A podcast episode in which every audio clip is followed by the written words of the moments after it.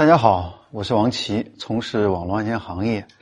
啊，几年前我们团队拿了亚洲第一个全世界的黑客大赛的冠军，我们自己也办了一个黑客大赛，叫 GeekPong。啊，在那个比赛上面，我们把目前我们生活当中能够见到使用的这些智能软硬件，我们基本上种类全黑完了。但是我们把问题报告给厂商进行了修复，所以很多人也把我们称之为“白帽子黑客”。呃，今天我想和大家一块儿交流的就是黑客的视角下面，我们怎么看待数据隐私安全的问题。啊，元旦前我和我们的同事去看了电影《海王》，电影很不错。啊，之前我看超级英雄的这样的电影其实是三十多年前了，但是我已经想不起来和谁、什么时候，甚至不知道是哪一年。但现在如果我翻起手机，我就可以非常清楚的看到我是几点几分。开始看的，甚至我坐在哪一排，翻照片的话还能知道我和谁穿了什么样的衣服。之后我们还去哪里吃了什么样的饭。我们的生活其实已经被这样数字化了。我们每个人其实也变成了一个行走的数据库。我们去过哪里，然后我们说过什么样的话，我们和谁买了什么样的东西，我们听过什么样的歌，我们甚至去什么样的医院买了什么样的药，小孩多大，参加过什么样的兴趣班。这些数据都存在于网络上的某个位置，千千万万个这样的我们，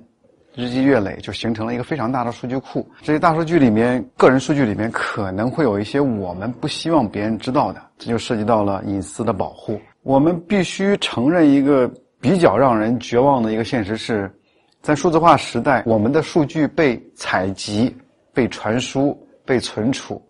都是不可避免的，而且。数据隐私其实是一个比较复杂的问题，因为涉及到，呃，知情权、保护的义务，还有使用权等等一些法律方面的一些问题。什么样的数据是我认为的隐私？你为什么要采集？你怎么采集？你拿来做什么用？甚至你为什么要拿来做交易用？这些问题其实都是很复杂的一些问题。在现在这个世界里面，每个国家对这些问题的定义和。啊，约束其实也是不尽相同的。我们今天很难去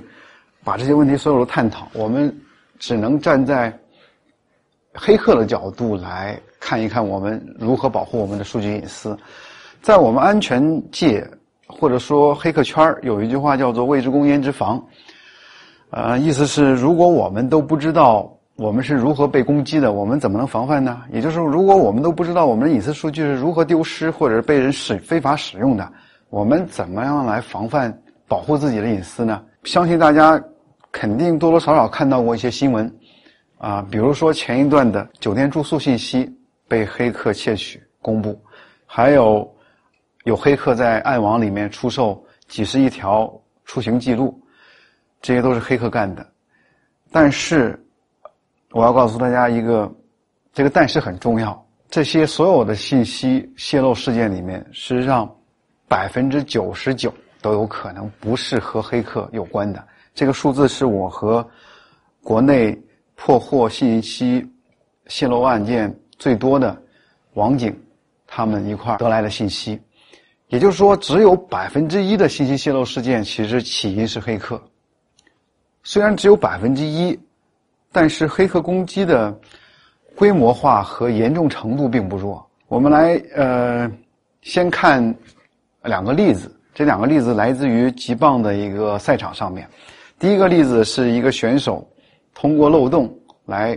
获取到了一个全新的 iPhone 八的，那时候 iPhone 八刚上市，通过它的漏洞获取到了里面的照片，这是一个照片隐私的一个泄露问题。另外一个例子是另外一个选手，这个选手呢旁边是一个小孩和他的父亲，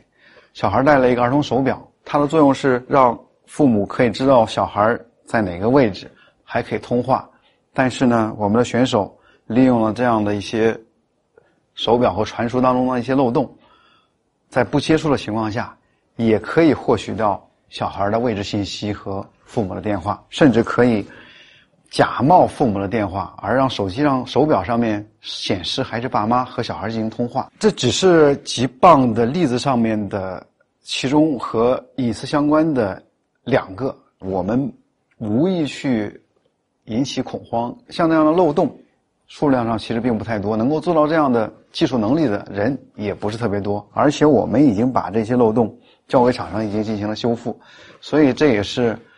啊，大家在生活当中没有看到过类似事情发生的原因。那我为什么要去讲这些例子呢？我们的观点就是，安全问题从来不是因为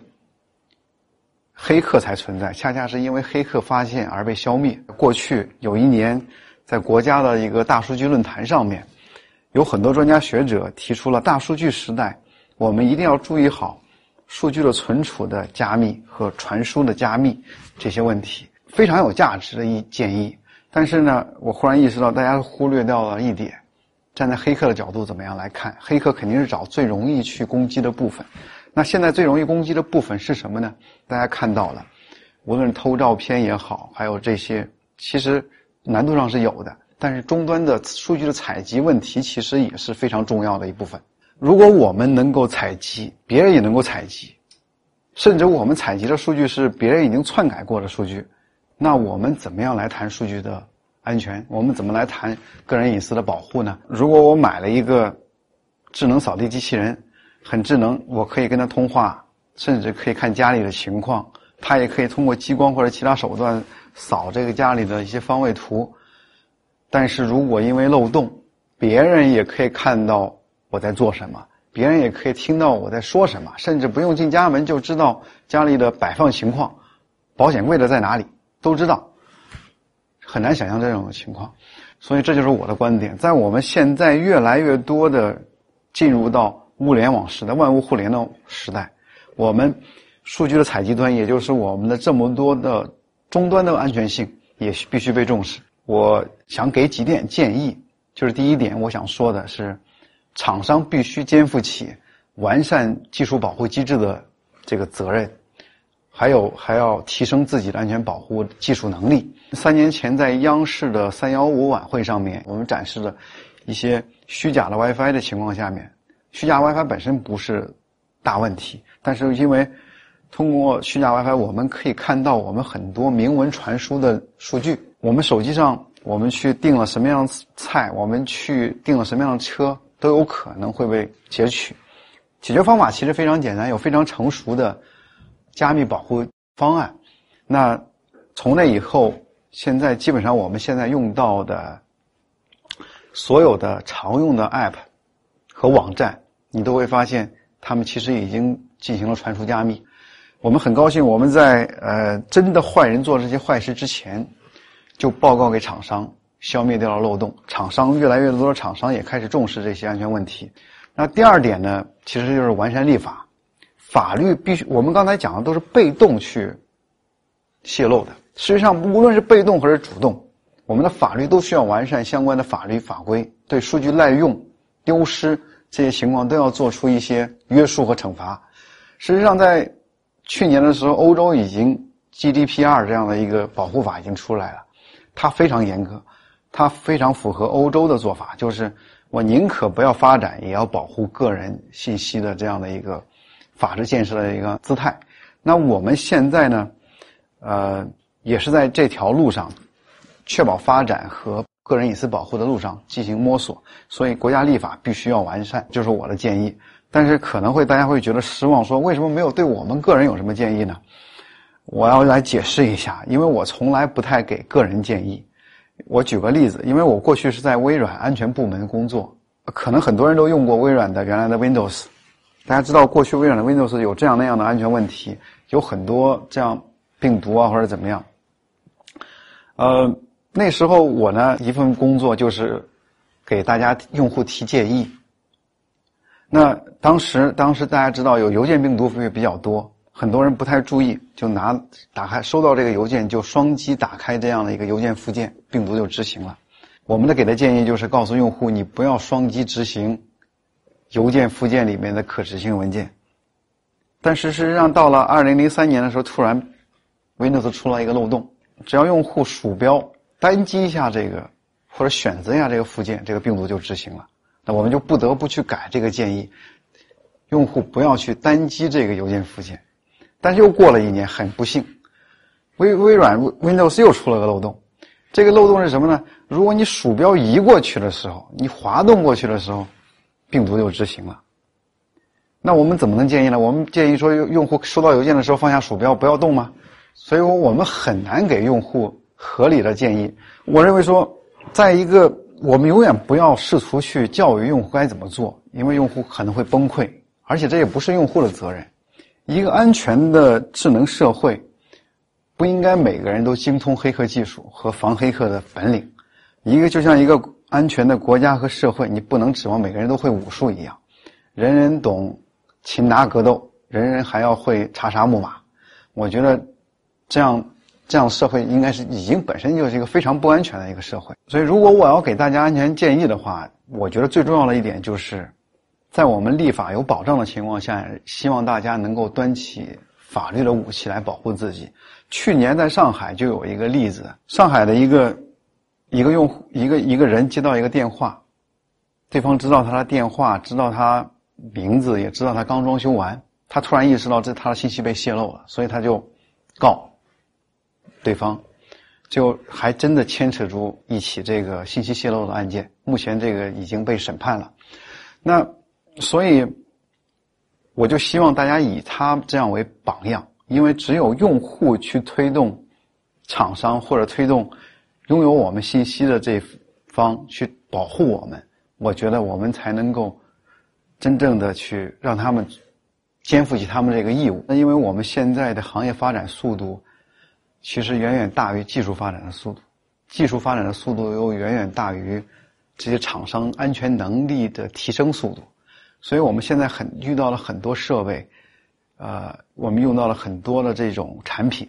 安全方面还是有一些问题的，所以呃，有一些问题啊，比如说摄像头啊，这些安全问题还是会爆发，这些带来的数据隐私泄露问题还会出现。第二个问题是我们需要关注一下人工智能带来的新的隐私问题。我们现在每天会产生很大量的数据，这些数据都有价值，必须要串在一块儿，但是这些数据如果单纯使用，它可能会侵犯掉隐私，比如说我们的购买记录，我们千千万万个购买记录，在数据交易的时候是要把名字或者电话号码或者其他东西要隐藏起来的。这这个技术叫脱敏。这个脱敏其实是站在我们人类角度去看的，就是我们如果拿到一条信息，我们其实无法知道这条信息到底是谁，他买了什么东西，我们更不知道他未来会做什么样的事情。但是我们思考的问题是。如果放在人工智能的眼里，它有没有可能从千千万万个人类看不出细节的数据大型数据库里面，用机器的智慧，仍然推断出背后隐藏的隐私，甚至还原出个人的画像，推断他未来的行为呢？去年 Facebook 的事情已经向大家证明了，大家的公开的留言都可能会被人工智能用来分析判断这个人的画像，推测他的。政治倾向，最后再去影响他，这样的情况，我觉得未来还可能会发生，甚至包括医疗领域，也可能会出现脱敏的数据反推出这个人物的医疗信息或者个人信息。所以最后呢，我们还是要说一下，我们不得不还要生活在一个现在看起来还不是特别安全的环境里。啊，但是呢，我觉得大家完全不需要悲观，因为我们做安全的，我们虽然知道威胁在哪里。我们也不悲观，因为我们知道安全从来都是一个动态的过程，不可能一蹴而就，安全漏洞也不可能永远被根除。我们做安全的目标其实只有两个，一个是漏洞尽可能的少，也不是说完全没有，因为不可能没有。另外一个是攻击的成本是越来越高，要做到这一点的话，我觉得需要国家、社会，包括我们每个人的共同的努力。啊，谢谢大家。